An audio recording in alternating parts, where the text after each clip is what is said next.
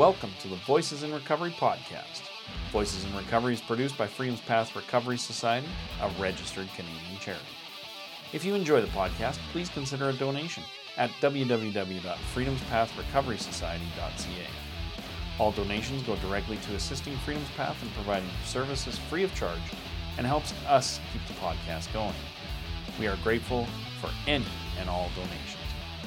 This podcast discusses difficult topics such as childhood abuse, drug and alcohol use, sexuality, sexualized trauma, and more.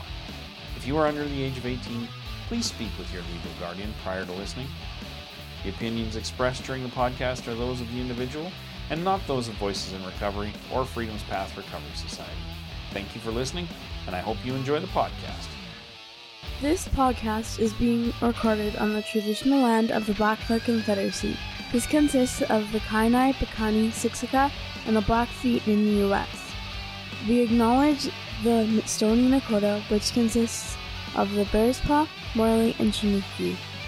We acknowledge the Tsuut'ina Huadene and the Métis, Inuit, status, and non-status from all of Turtle Island, and those who are visiting. We are all treaty people. Alan, thanks for uh, stepping in in, in, in uh, Kelly's place. My pleasure. Um, right on. So uh, take it away. Tell us about yourself. This is all about you. well, I'm been in recovery for seven years. Right on. Um, from sex addiction Okay. um, and meth. So the sex part is a piece a lot of people don't talk about Mm-hmm. uh, a whole lot. So yeah, it's. I'm There's kind of lots of cultures that are designed around the meth and, Oh. and using and sex. yeah. I mean, right? and identify as gay. Okay. Um, so yeah, I really, really, f- you know, I can't say I fell into the party and play scene. um, I was just in the play scene. Just the play. Gotcha. and you know, I, and I've looked back on that. You know, I, I, I grew up in a small town in Saskatchewan, and uh, in a household with an alcoholic father. Uh, he was gentle, which was good. Uh, my mom was really, really sick, uh, so a lot of chaos, a lot of poverty uh, within that. Uh, a lot of bullying when I went to school for being poor, fat, and a sissy.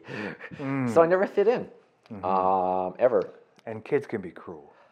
Yeah, and I just so I just hid. I, I would mm-hmm. hang out with with older people and older kids, mm-hmm. but yeah, just never fit into what that school was, and certainly didn't fit into team sports or anything. So, mm. you know, what did I do then? Is I really focused on the academic side and and, and really rolled. But the bowling didn't stop. It went all the way through high school and into university. But Are you okay if we get a photo of us? yeah, Yeah. Okay. um, I didn't know what it meant to be gay. Like when, when kids called me a sissy, uh, I knew that I was different. I just didn't know what that was. You don't know what that is when you're like six or seven years old. Pretty tough Um, to put it together. Yeah. Yeah. And then my only ally, so my mom died when I was 14. So it threw me into the caregiver role. I had two brothers and a sister, uh, which was great. I learned some great things. You know, I took on responsibility and could get the job done, which really, really helped me in my career later on. But I still didn't fit anywhere, and it was really, really, you know, lonely and, and isolating. Uh, so yeah, the moment I graduated from high school, I left that town in Saskatchewan and didn't look back. Yeah. you know, all my family's still there. Um, yeah, I mean, I go back home. I love going back home. I love seeing my family. But so yeah, I went into university, and I just I still denied that I was gay. I, I the, the Catholic upbringing that I had really, you know, it's like this is wrong. Blah blah blah blah blah. So. Um, Yeah, I wrestled with that my Yeah. most of my life too. So yeah, I tell people I'm a recovering Catholic. Yeah. I guess the other part then was I just kept denying my, my sexuality. Um, I went. I started working for a bank, uh, so I threw my whole self into the bank, which is mm-hmm. sort of what I do with stuff. I just throw myself right in up to here Yeah. without thinking about what that is, and kept denying it, kept denying it. But you know, by the time you're like 24 years old, you can't deny mm-hmm. the sexual piece anymore. yeah. So yeah, I went to my first gay bar and was terrified as hell. Mm-hmm. And then the I went a second time and hooked up with somebody, and it was like honestly, it was like the floodgates opened up. Um, you know, I hear people that deal with alcohol saying that first drink that they ever took, mm-hmm. they probably became an alcoholic. The first time I really had sex, I mm-hmm. probably became uh, sexually mm-hmm. addicted. Because it was validation, it was belonging, it was like, oh, look, here's my community, here's a tribe that makes sense, I'm part of something now. And the bizarre thing was, the, the only way I could really, that I understood how to relate to that community was through sex. Um, and again, that first sexual experience, well, if I wasn't a dopamine addict before, I was a dopamine addict Yeah. after that sexual experience because I guess with everything else I said, along with the dopamine hit and how pleasurable the sex is, um, I just wanted more, and I didn't. I honestly didn't stop. You know, I had my career with the bank. I chased a lot of sex. I went to bars. You know, not that other people don't do that. Um, but the more I was doing that, the more I was stuck into that chase. I think the less I understood, and maybe I never understood what intimacy was as a man. Mm-hmm. Um, so I just kept chasing that part, and and it's fun, you know. Who do, who, do, who doesn't like the sex piece? So mm-hmm. kept doing that in Saskatchewan, and then the bank that I was working for transferred me to Calgary. So that really opened up mm-hmm. what that could be. So kept chasing it. I didn't realize that it was doing anything to me. You know, it was, it's quite normalized within within the gay community to to go out there and and you know practice some sexual freedom, figure out who you are um, and what that is. So yeah, it, and I, I don't judge it today. It's just what I was doing. Um, That's part of the process for lots of us, right? absolutely. Yeah. What I didn't ever do was step back and look at the people that were around me. So I was really a selfish sexual partner because it was really all about me. And and it, obviously I can relate now and go, okay, that's part of what addiction is. It, It's that selfish piece, but I didn't see it. And so I would get into relationships, you know, dump the relationship, you know, really, really quickly because, you know, there's something more over here. I got to go chase this over here. Um, and the more I, I went into that chase, the more I just kept going. Um, and I met, I, when I did come to Calgary after about a few months, I, I met a guy here and really, first time, first time in my life I was monogamous mm. in a relationship. And, you know, I thought I was in love and this was it. Mm-hmm. And, you know, and he dumped me about two years later and he just said, you just take energy from mm. people. And, you know, David, I didn't understand what that meant at that sure. time. Yeah. For sure. I don't know if you ever saw the movie The Hunger, but it's a vampire movie with David Bowie and Catherine Deneuve. I haven't seen it. Have you seen that, Darcy? No. Well, she takes, she's a vampire. She sucks, you know, all that life energy out of you, but you Mm-hmm. can't die because you've now been immortal. And then she throws you upstairs in the attic in a coffin, and then goes on to the next. That was sort of me. Yeah. It was Okay, bad. fair enough. It was bad. I can picture it. I'm not far from there either back in the day, so it's all good. Yeah. And so I wish I had understood what that was. And, you know, then Mm-hmm. That's a really good analogy, though. I- I, don't think I've ever heard anyone describe it like that. So, yeah, I can laugh about it now. for sure. When I first came into recovery and had to look at that piece, going, "Holy shit, you just didn't see stuff, did you?" Yeah. And I didn't. I was so blind to to who I was, Mm-hmm. and uh, so my career kept going up, and, and that was good. I worked Mm-hmm. hard in my career uh, within the bank. People understood that I was that guy that could come in, fix things, get things rolling again. So, you know, that was good. And, life, honestly, was wonderful. I, I was enjoying it. Um, and then he, he phoned me and let me know that he was HIV positive. And I didn't test positive, which is a shock. You know, two years of unprotected sex. Um, so I didn't even, I don't even think I realized I had dodged a bullet at that moment. But um, anyway, in between that time that I met the partner that I'm still with now, which is amazing, he's still with me. um, and then the first partner died. So that was hard. Um, I'm sorry to hear that. it was tough. You know, he meant a lot to me and, and to a lot of, uh, you know, people. So, yeah, I, I met this partner I have now, and he was a professional, and I was a professional. So it seemed, things seemed to click. Um, that ability to be monogamous with him lasted, you know, probably four or five months. Hmm. And so then I just kept going out, stepping outside the relationship. We had not agreed that this was going to be an open relationship. Mm-hmm. I just told myself in my mind. Yeah. So, you know, it was okay. there the lies began. And, and I mm-hmm. think that's really where that lying to myself and that denial was there. You mm-hmm. know, that value part of me believed in a monogamous relationship, wanted a monogamous relationship, wanted to really, really be with one individual. And then this other side of me is like, oh no, no, you need to go over here and do whatever you need to do.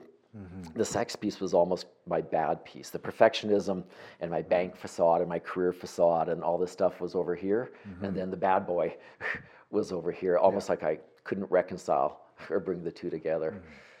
Uh, so I, I just kept going. Uh, and the intensity of the sexual experiences were getting stronger and stronger. I was, you know, going out there and trying more and more things. And again, nothing wrong with that, but I was mm-hmm. starting to lose myself in that. Um, and to be honest, by that point in time when I was hooking up with guys, I just, I, I didn't care mm-hmm. really who the hell they even were. Mm-hmm. it was really just about the sex. And yeah, there wasn't a piece of, a, a, a piece of any sort of connection with, with that individual other than the sex piece. So yeah, I just kept chasing the sex and you know, porn, you know, we got to gravitate away from porn on a, on a mm.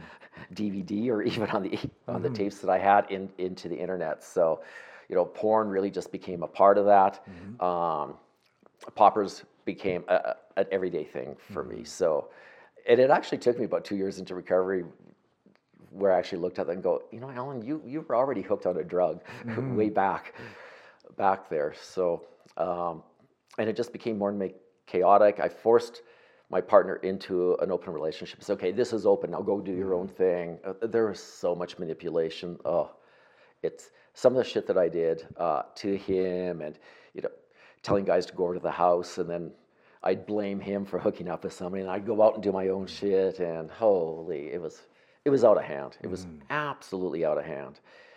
And just when I thought that it couldn't get more crazy, um, one of uh, my sexual partners I had met introduced me to crystal meth. So, and you know, he told me, he says, "Don't do this drug because you might get addicted."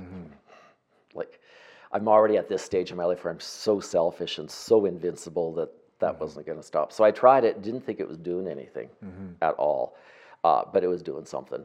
I, I became addicted pretty quick, but you know, it's not a surprise because the sexual activity and the anonymous sex, I was doing everything, you know, and the risk I would bring into that sex could give me so much of a dopamine hit, but it couldn't go any higher. But boy, when I found crystal meth, it took the dopamine hit way higher. Yeah. And so all those inhibitions that I had around around sex were now completely gone. Uh, so yeah, it went. You know, a lot of things were happening. I was experimenting in a lot of other different areas. Um, I didn't see again what was going on. My partner by this point in time was, you know, really off to the side. It was just about me and, and my own chase for this. Um, I was on like 15 websites simultaneously at any given time. Uh, I went from snorting the meth, which you, you don't do. I had so many nose infections to, to smoking it. And it's so stupid what goes on in one's mind. But I thought, oh, smoking is so dirty. so then somebody said, you should try injecting.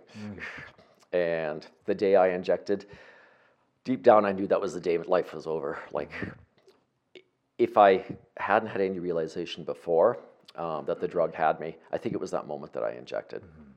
Because the feeling of euphoria that gave me um, was something like I'd never, never encountered before. And, you know, without it sounding really, really crude, but it was like I would do the drug and it's like, okay, you better have the football team and the baseball team out there. I mean, that's mm. that's what it did from a sexual point Yeah. uh, for me in my head. So then things just got bad, like really bad. I was injecting almost every day, trying to hold it. I was teaching out of mm-hmm. college, so I was trying to teach mm-hmm. and be high, and you know, started skipping work, and you know, things happened where my reactiveness and my and my self-centeredness and the ego just got in the way of something that had happened at, at the college, and I just blew up over the whole thing, and uh, you know, brought the, like the president and the dean and everything. It was just, it was. I look back on it now, it's somewhat embarrassing. Uh, I did get a chance to make amends to, to the dean, so that was good. But Right on. yeah, it was, and so I walked away. I, I, I quit.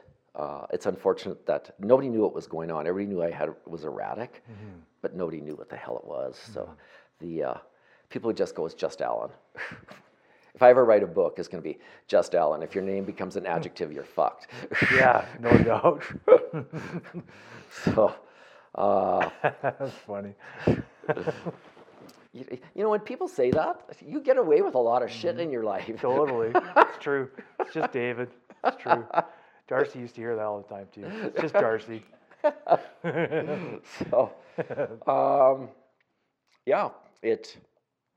I, I quit the college, and which allowed me then to do as much drugs and as much sex as I wanted, while my partner was at work between eight o'clock in the morning and and, and 6 So now I just ran with it. Um, but then the paranoia, because that drug just created so much paranoia um, for me and so much um, psychotic, like being, Psychosis. yeah, psychosis. Thanks. Yeah. Um, it, it was it was insane. My partner would actually film me using his phone and go, "This is what you were saying last night," and even that I was in total denial. Yeah. And oh, it, it was bad. I would. I always was, was sure somebody was following me, so I used to write down everybody or take pictures of their license plates and come home and put it into a spreadsheet and mm-hmm. go, okay, who's been following me? None of the plates matched ever, mm. so it was, it was just that ridiculousness. And so in 2000 and February 2016, the psychosis was was so crazy that um, I was shopping. I was getting groceries because my partner's family were coming, and the I got in my head that the police were coming to get me. Mm. So I, you know, I, I got home, put all the groceries away, got the house all in order. I go, well, that can't happen. I, I mm-hmm. can't go to jail. I can't bring this this shame on myself or my family or my partner. So I went upstairs and, and grabbed an entire bottle of sleeping pills and, and downed it. Hmm. So um, I don't know who phoned 911. You know, I don't know if it was my mother in heaven mm-hmm. who, mm-hmm. who called or at that last moment, you know, I phoned 911. But um, yeah, all I heard was a voice, a female voice that said, Are you okay? And I don't remember after that. And so I woke up in a psych ward. Uh, I guess the next day, my partner didn't know what came happened. He came home from work. There was no note. Nobody f- from the hospital phoned. Um, all he knew something happened was he went to go make dinner, and in the kitchen um, garbage was the EKG slip showing that I had flatlined. Yeah. Okay. You know, Wow. so when I when I woke up in the hospital and you know went there, within 24 hours they let you out. Going as long as you're not harm to yourself or others, go mm-hmm. home. So you know a normal person might have thought that there was something that you should do. Now, mm-hmm. nope. Nope. Now I just thought I was fucking invincible. Yeah. Okay. I've just cheated death. So why mm-hmm. the hell? Why the hell would I stop now? Yeah. Why would you bother? Yep. You got a lot of life left in you. So it's just these, you know, we talk about insanity in the program. I'm like, Absolutely. Holy, how much more insane can you get, guy? and so I wasn't about to quit. And mm-hmm. then, you know, this is where, for me, with my story, I, the meth addiction for me was actually a gift mm-hmm. because I really couldn't see the sex part of what was happening to me. Tough to see that. Yeah. And so in March of that same year, my family happened to be in town from Saskatchewan, and I, I couldn't pick up my nephew from the airport because I was so paranoid that mm. somebody was coming to get me. Mm-hmm. And so then my, my, my brother just went ballistic.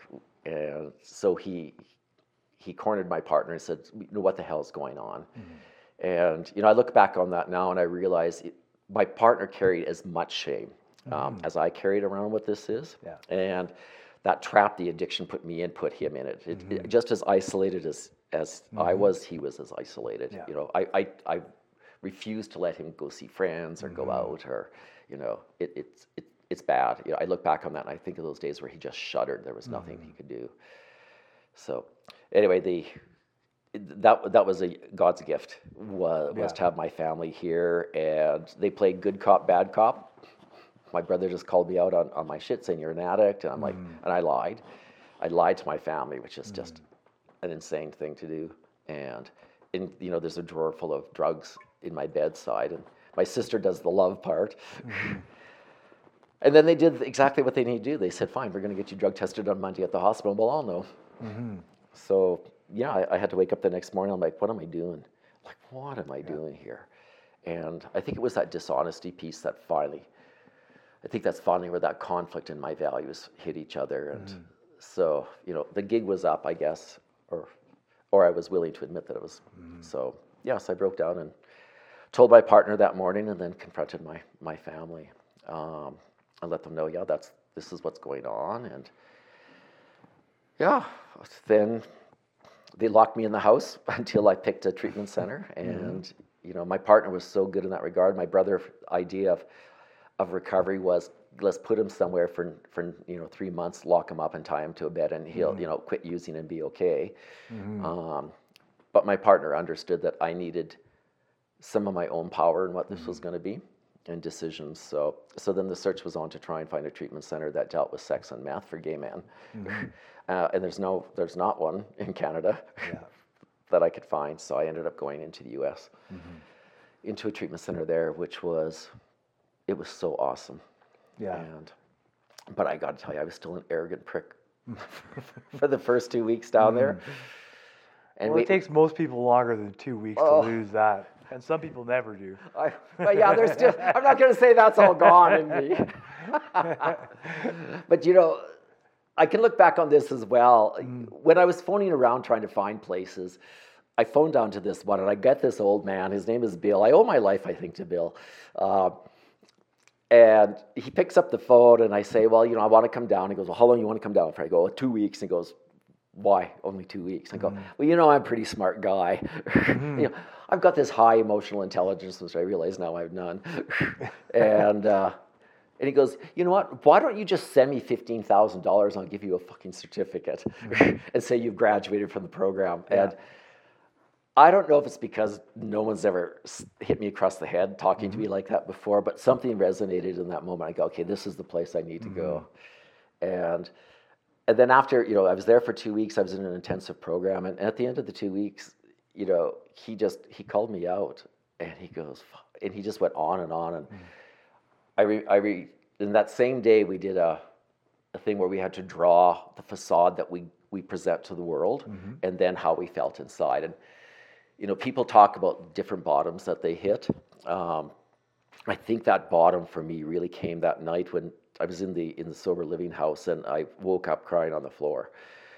And I'm just going, holy shit, I don't know who I am anymore. And I, I think it was that that realization that everything that I thought I knew was a lie. And that everything that I thought I could do was also a lie. And you know, some people will call that surrender, and maybe that was my, my first surrender going, I got to turn this over. And, you know, that's why I am thankful still to the church because in that moment I was able to, you know, get on my knees and go, okay, I don't know what to do. Like, I really don't know what to do. And uh, that was sort of the turning point. Uh, so, yeah, I stayed down there for, for a couple more months and, you know, did not want to come back to Calgary. No doubt. So my partner flew down there and, and brought me back, and we're driving home from the airport. I'm like, I don't know that I want to be here. so, yeah, but didn't we do what we all do? I found where the meetings were that I needed to go to, and and and yeah, you know, had two home groups, one for both of my addictions. Uh, started going to them, and you know, got a sponsor that worked for me. Um, found Hillhurst United Church. I Right you know. One of the greatest things that I knew for me was I had to go find that spiritual piece of me mm-hmm. again. And you've been to Hillhurst, so you know. And I remember going in there. That's almost seven years ago now. And the minister John, he always says every Sunday, "You are loved, you are forgiven, and you are mm. set free." He said that that first Sunday, and I sat in the pew and I bawled mm. for like 40 minutes, and I didn't care what what people thought. But mm-hmm. You know that idea that I could be forgiven and loved was, was just not a concept. Uh, but it's exactly the message I needed to hear Right on. at that moment. So it was awesome. And then from there, I, I kept going. You know, Hillhurst had a spiritual advisor there. So I worked with her. You know, in a sense, part of my recovery has been sort of privileged uh, because I've, I've had the financial means to, to pay for that, to have a therapist. You know, I'm really, really involved in recovery right now and, in recovery coaching. And, and part of that is what is your recovery capital? What are those resources you can bring to bear? So, you know, I've been really privileged in that regard that there have been those resources I can bring in. Um, so yeah, I was able to to work with her, and uh, she was amazing. She really taught me um, what it means to live outside of judgment. You know, her her word was curiosity. Uh, so I apply that when I meet people, and because judgment is a different character f- defect for me, um, not with others, but also with, like with others, but also with myself. So. Yeah. So I really try to practice that that curiosity when I'm down that rabbit hole, which still happens often, um, to go what's what's going on. Um, yep. Went through a couple sponsors. Uh, did smart recovery. Did their mm-hmm. training. Uh, had the therapist. It's you know one of the things she encouraged me to do. She goes, just go take the risks. Mm-hmm. Go try shit out. Mm-hmm. Uh, find out what's right for you. Yeah. You know there there was parts of the 12 step program I didn't like and there was parts of other programs I didn't like but there was parts of all of this that I did like Yeah. and trying to figure out what this has been like to incorporate it in a way that works for me has, has been a journey and It sure is. But looking in that mirror mm-hmm. God still looking in that mirror so yeah it's been been almost seven years. I, I can't believe where my life is mm-hmm. today. I, I couldn't envision a life where I wasn't chasing the sex, and I certainly could not envision a life without that drug. Mm-hmm. Um, and, and here I am now, where you know, in a relationship that is, you know what, we get to know each other. Um, I'm still trying to figure out what joy means sometimes. Uh, you know, get to be really, really active in the in the recovery community, and I and I love that. That's where my my sense of purpose uh, and meaning lies for me. Um, yeah, and all I can do is I just keep moving forward. Right on. And more will be revealed as you move forward. We're hoping. Mm-hmm. We're hoping. Oh, for sure.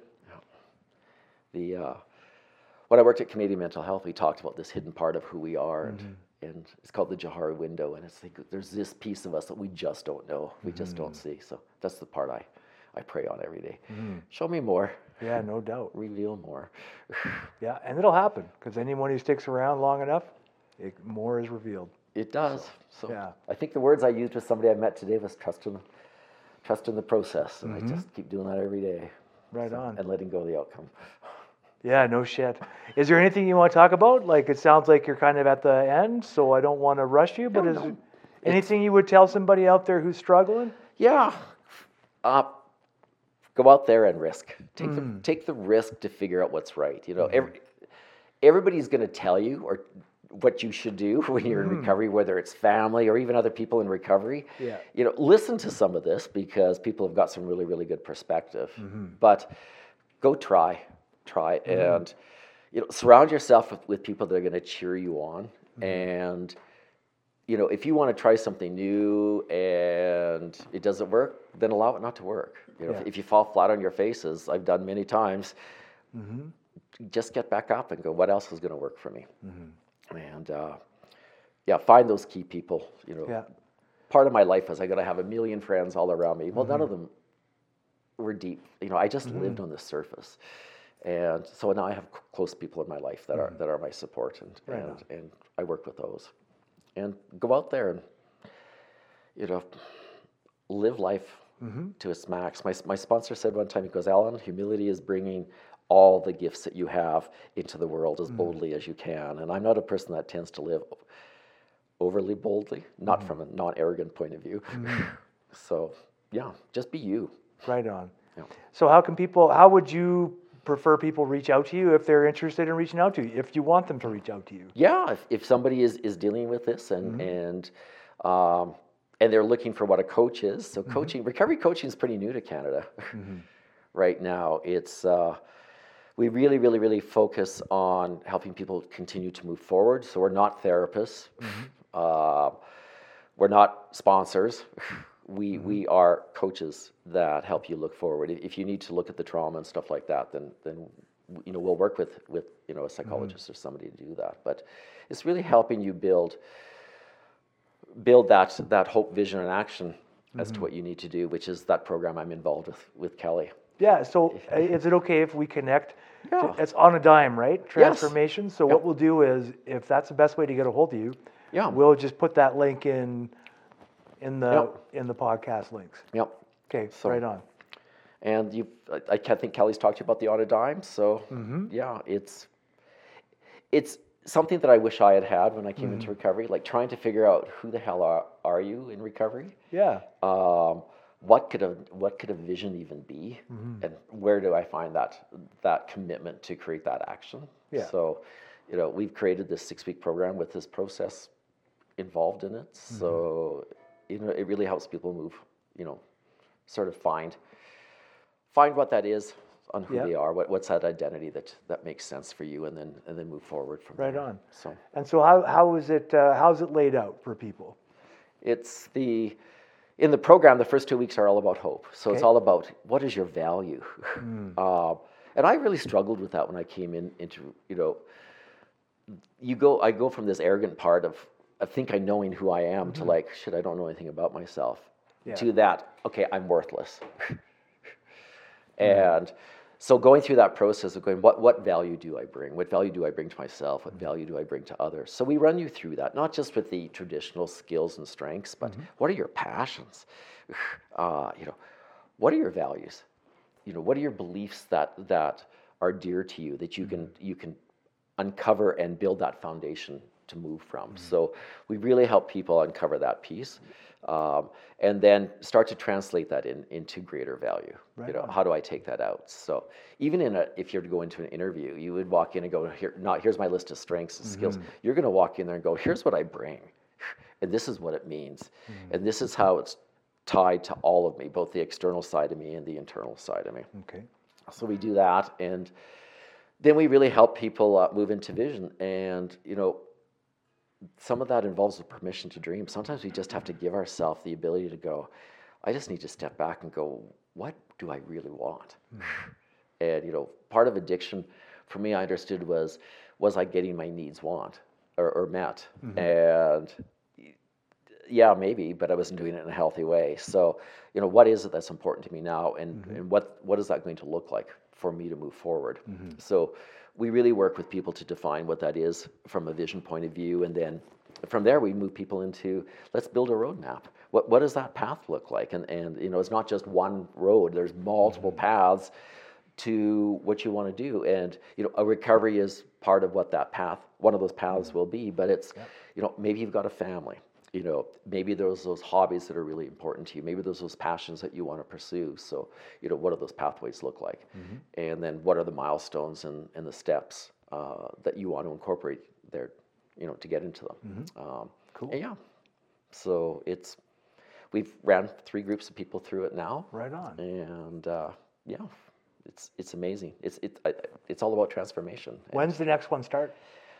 We're not quite sure. We just finished one. Yeah, I, I, I knew it yeah, was yeah. coming to a close, or Yeah, yeah, that came to a close. Um, we're trying to redevelop the program now for people that might want to take it just all on their own, and then have facilitators or coaches work with them during that. Yeah. So there's a lot of commitment in a six-week program. for sure. um, whether you've got the time to do that or not. So we're really trying to create as many ways to offer it as, as we can, make Right as, uh, as as accessible as we can. Excellent. Yeah.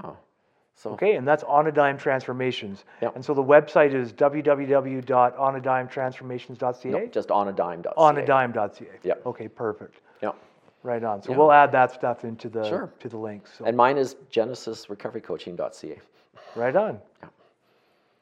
Oh, all about recreating yourself. Yeah, for sure, absolutely. So Well, thank you so much for coming on, Thanks. Alan. Really appreciate So, it.